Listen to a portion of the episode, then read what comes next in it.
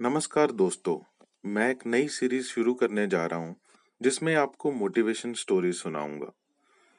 सो so, आज इस series की शुरुआत करते हुए मैं आपको पहली कहानी सुनाने जा रहा हूँ जिसका नाम है अपनी पहचान कैसे बनाएँ। एक प्रसिद्ध लेखक पत्रकार और राजनयिक पुष्पेंद्र कुलश्रेष्ठ जो बेहद ही हंसमुख स्वभाव और आकर्षक व्यक्तित्व के धनी हैं। उनकी पत्रकारिता देश ही नहीं, अपितु विदेश में भी प्रसिद्ध है। उन्होंने वैसी जगह पर भी पत्रकारिता की है, जहाँ अन्य पत्रकारों के लिए संभव नहीं है। उनकी हंसमुख प्रवृत्ति और हाजिर जवाब का भी कोई सानी नहीं है। एक समय की बात है, पुष्पेंद्र एक सभा को संबोधित कर रहे थे। सभा में जन सैलाब उमड़ा था। लोग उन्हें दूर दूर से सुनने के लिए आए हुए थे। जब वे अपना भाषण समाप्त कर बाहर निकले, तब उनकी ओर एक भीड़ ऑटोग्राफ के लिए बढ़ी। पुष्पेंद्र उनसे बातें करते हुए ऑटोग्राफ दे रहे थे। तभी एक नौजवान उस भीड़ से पुष्पेंद्र के सामने आया। उस नौजवान ने उनसे कहा, मैं आपका बहुत बड़ा श्रोता और प्रशंसक हूँ।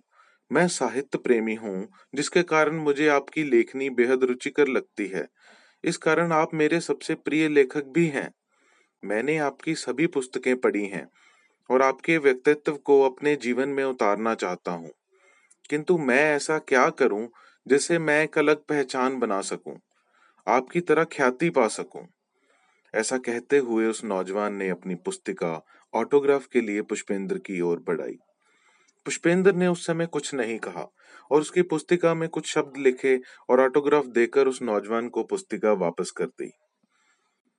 अब मुझे पता है आप लोग यही जानना चाहते हैं कि आखिर पुष्पेंद्र ने उस पुस्तिका में क्या लिखा।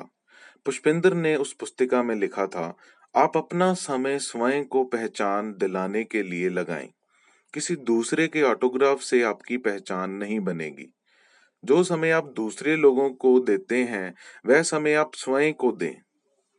नौजवान इस जवाब को पढ़कर बेहद प्रसन्न हुआ और उसने पुष्पेंद्र को धन्यवाद कहा। और ये भी वचन दिया कि मैं जीवन भर इस बात को याद रखूँगा और अपनी एक अलग पहचान बनाकर दिखाऊँगा। पुष्पेंद्र ने उस नौजवान को धन्यवाद किया और सफलता के लिए ढेर सारी शुभकामनाएँ दी।